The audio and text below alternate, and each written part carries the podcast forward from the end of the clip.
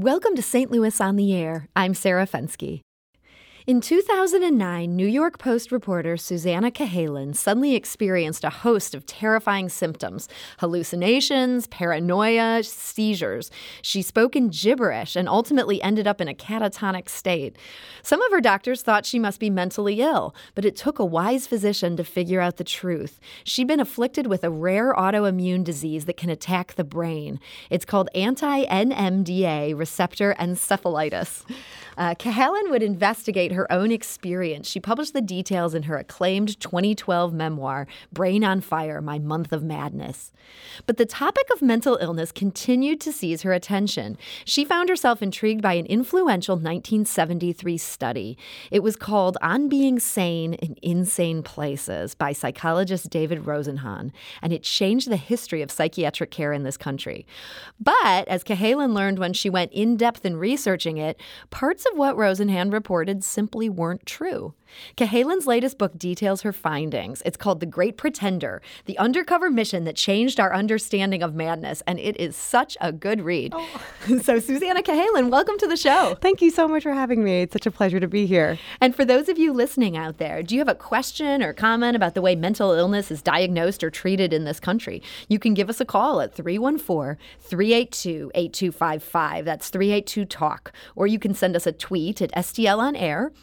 or email us at talk at stlpublicradio.org. Now, Susannah, you wrote this memoir about your own diagnosis, and this new book goes in a much different investigative direction. So, what led you into this study by David Rosenhan? You know, it, it came very much from a, a personal place, and it, it, was born out of Brain on Fire. So, in, in the aftermath of experiencing these symptoms of, of serious mental illness, I mean, I was hallucinating, I was psychotic, you know, understandably, in, in a way, misdiagnosed. And as I emerged from that, uh, and wrote the book, I was inundated with you know calls and emails, uh, in, in, you know contact from um, you know various people who who wanted to share you know there were various levels you know. Some people wanted this the same were searching for a diagnosis and ultimately got a diagnosis based on reading my book. But there were other people who felt lost within the mental health system and those were the ones who really stuck with me. And I started to ask certain questions like, what is mental illness? And what is the difference between what happened to me and someone who, say, is diagnosed with schizophrenia? And those questions started to percolate um, around the time I met a young woman who I would call, I met a doctor of a young woman who I would call my mirror image. Mm-hmm. Um, she was hospitalized for two years on and off in a psychiatric hospital in North Carolina. And I actually went to her hospital and presented about my case and talked about autoimmune encephalitis. And while there, um, afterwards, a doctor came up to me and said, I think we have someone who might have what you have. And Realizing I, that this patient there had been misdiagnosed. Yes. And she was she was tested and she ultimately was misdiagnosed. And that made me question what is mental illness? What do we mean by these terms? Yeah, here she is in a asylum, so right. to speak. And like you, it turns out she did not actually belong there. And it, it sounded like from in your book, um, although you're not quite sure what happened to her, that because it wasn't caught soon enough, it might have been a much worse outcome than what happened to you. Absolutely. In fact, her doctor described it to me in chilling terms. He said she would be remain a permanent child Oh which, my God! You know, I recovered fully. I was treated and I was treated and diagnosed, et cetera, in a month. Uh, you know, it took me a long time to recover, but I'm a very lucky case. You know, in many in many ways, I'm a medical marvel. And I thought of all the people who a were being misdiagnosed, who had what I had, but also people who felt lost within the mental health system who didn't have my diagnosis and also didn't feel like they were getting the right answers. They maybe really belonged there, but mm-hmm. they weren't getting treatment that was helping them. Exactly. Exactly. So tell us about this study that you ended up getting connected with. It's such a fascinating study. Even if it turned out the whole thing was true, it would be a fascinating topic for a book. Absolutely. And that's how I went into this book. So, um, so around that time that I met this mirror image, I went out with two neuroscientists and I, I told them the story uh, about her. And one of them turned to me and said, Oh, you're a modern day pseudo patient. And I, I didn't know what they meant by that. What's and a pseudo so What's a pseudo patient? So that night, I, you know, this, this woman sent me the study and I, I opened it up and I remember it, the title itself is so evocative, right? On being sane in insane places. It's almost biblical in its yeah. intonation, right? So I started reading it and it's amazing. It, it's a it's it's a daring experiment where eight people, eight volunteers from various walks of life, a housewife, a painter, uh, you know, a, a, prof- a professor of psychology. All these people went undercover in psychiatric hospitals around the country. And what they were doing was te- testing the nature of diagnosis and also reporting back about their experiences as patients, as pseudo patients undercover. And, you know, they all presented in the same way. They said, they told doctors they only had one symptom. I hear a voice that says thud, empty, or hollow. It's so 1970s. It totally is. That's so funny. Yeah, and and just based on that, however, you know, all of them were diagnosed with serious mental illness. In fact, all but one with schizophrenia. The the one remaining person was diagnosed with manic depression and that became that was pretty embarrassing to the field at the time. I think. Yeah. So according to this paper, yeah. um, these people are in insane asylums for periods of time that, in some cases, go up to multiple weeks, yes. and yet none of the doctors ever realize that they're sane. The, people who get checked out, it's sort of presented that they have it under control, but no one's saying you're a fraud. Get out of here. Absolutely. And in fact, what's so funny about the paper, and, and again, the paper reads almost like fiction. yeah, but um, there's at one point um, a patient, various patients actually identified the pseudo patients as fakers and said things like, You're a journalist undercover, or you're reporting about the institution but not one staff member did the same thing. So you can see, I mean, this is quite an indictment of what the mental health system was at the time. Yes. What was the impact this paper ended up having? I mean, you can't really uh, overplay uh, the impact the paper had. And it had subtle ways that continue to affect us today. I mean, on one level, it confirmed many of the fears that the lay public had about psychiatry and its institutions. And those were embodied in things like One Flew Over the Cuckoo's Nest or Snake Pit, the film. There were a lot of exposes at the time about the horrors of your kind of local psychiatric hospital that were very much found, you know, based in truth. They were warehousing people in terrible places for by and large. And it also, what it also did was it was an, it was a real indictment of the field field um, of psychiatry, which was at the time going through an identity crisis. It was moving away from Freud, and it was going towards a more biological model, but I didn't quite know where their place was in medicine. And then there comes this study to expose all of its limitations and issues. And uh, one one psychiatrist at the time actually described it as a sword plunged into the heart of psychiatry. So they were a vivid writer. Yes, a beautiful writer too. But you know, uh, it, they, it, the, you know, the, the field itself w- was having a reckoning, and this study aimed right at the heart of it. So it seems like it was great timing, and then also it, these findings are just shocking. They don't even know who's sane. Right. How can they then treat us? But as you started to realize, this thing just doesn't add up. When what was your first clue? That, oh man, I think I'm actually onto a phony study. So it's really, you know, it came in waves. So I first read this study. I identified so much with it. I, I saw so much of myself in it. I saw my own misdiagnosis. I saw the way doctors see people patients through the prism of their of their you know of their diagnosis. These are all things I related to, and they were beautiful. Um, but as I started to dig deeper, um, and I got access to the um, ringleader of the study is a man named David Rosenhan, and I got access to his unpublished book, his diary entries, reams of correspondences that, that kind of chronicled his career at Stanford, where he was a psychology professor.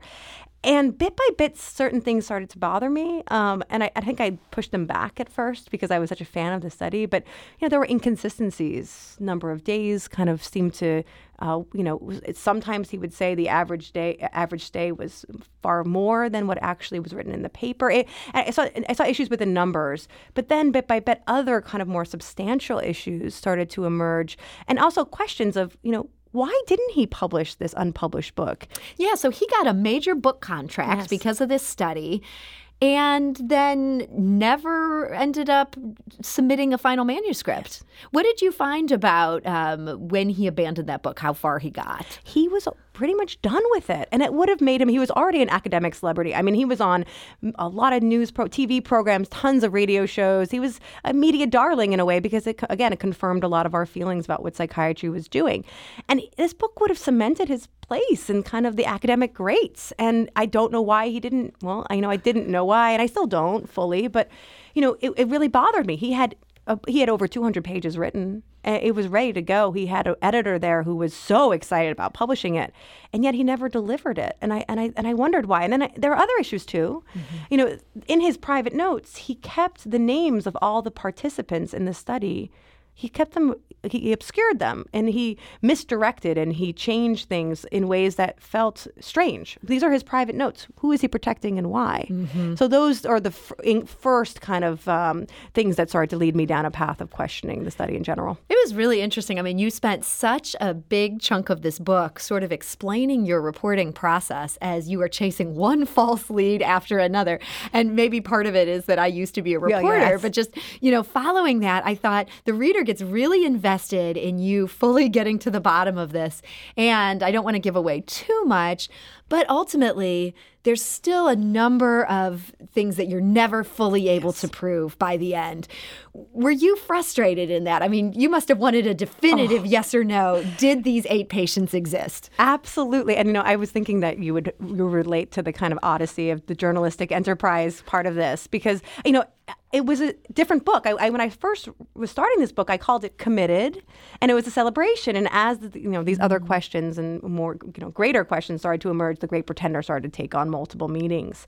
And you know, and at various points, I thought, "This isn't a book." You know, when I couldn't find those pseudo patients, I really wanted something hard and fast and solid.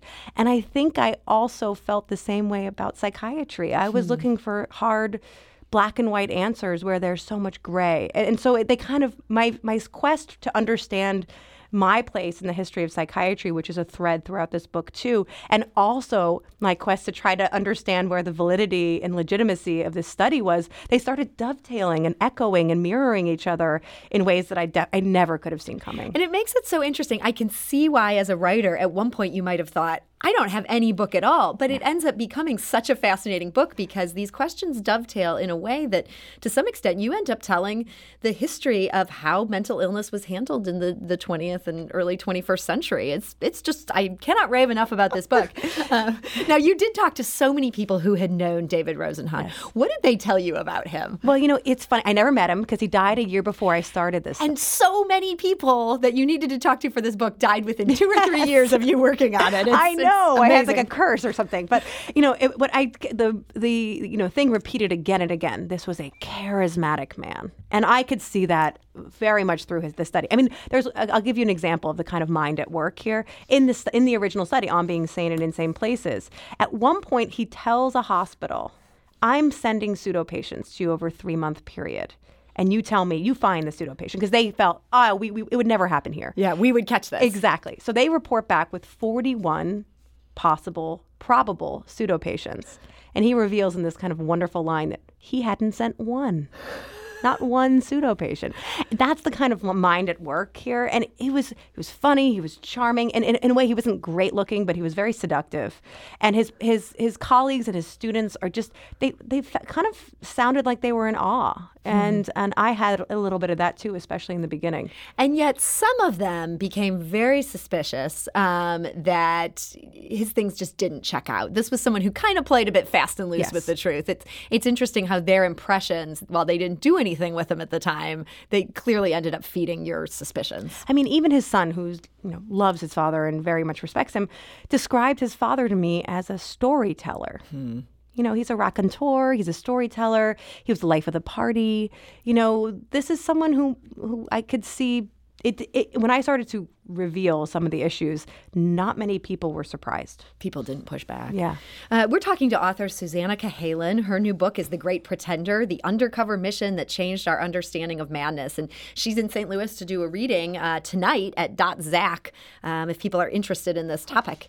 Now, you uh, write quite a bit about how this movement that this study really helped speed up. It ended up dealing with the dismantling of insane asylums in the U.S. And today, you write, it's harder to get a bed in New York City's Bellevue Hospital than to land a spot at Harvard University. At the same time that there's so many mentally ill people who who could use help, maybe use a, a place of quiet refuge. Why do you think nobody has devised a system to replace the one that got thrown out? I mean, great question.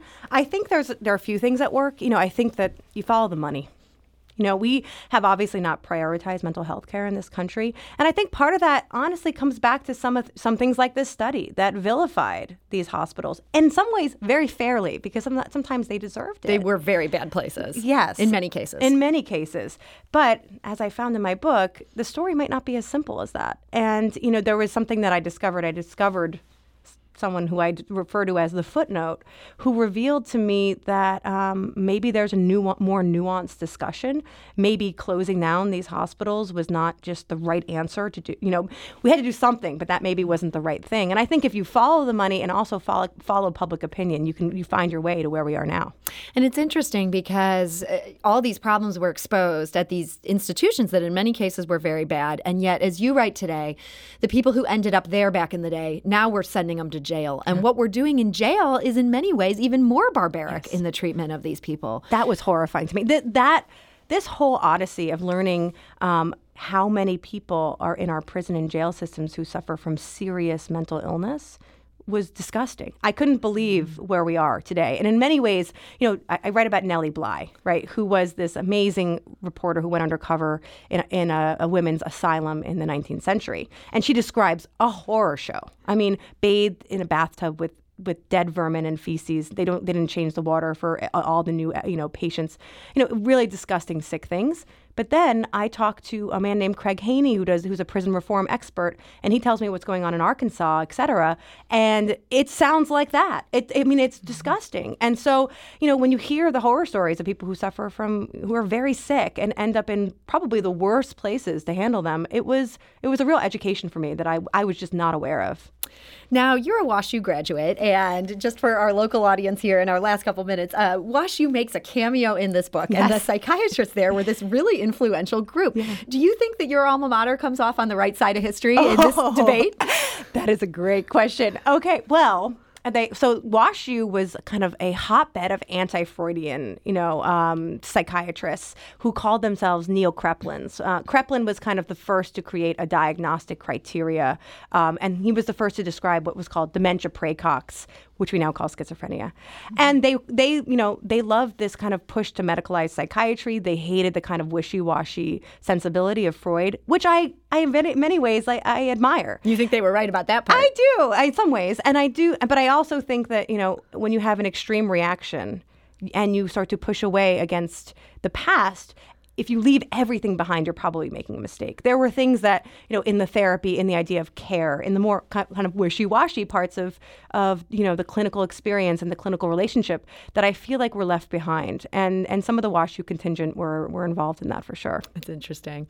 Uh, how do you go from graduating from WashU to working at the New York Post? It seems like a really unusual trajectory. Oh, well, I, I, started working at the New York Post when I was 17. I started as an intern there and um, so you never left. going in as an undergrad undergrad. Yes. You had your tabloid connection. I did. I did. And I and I I'm a tabloid girl, you know, through and through. I mean, I I loved kind of cutting my teeth um, at a place where the most famous headline is headless body and topless bar.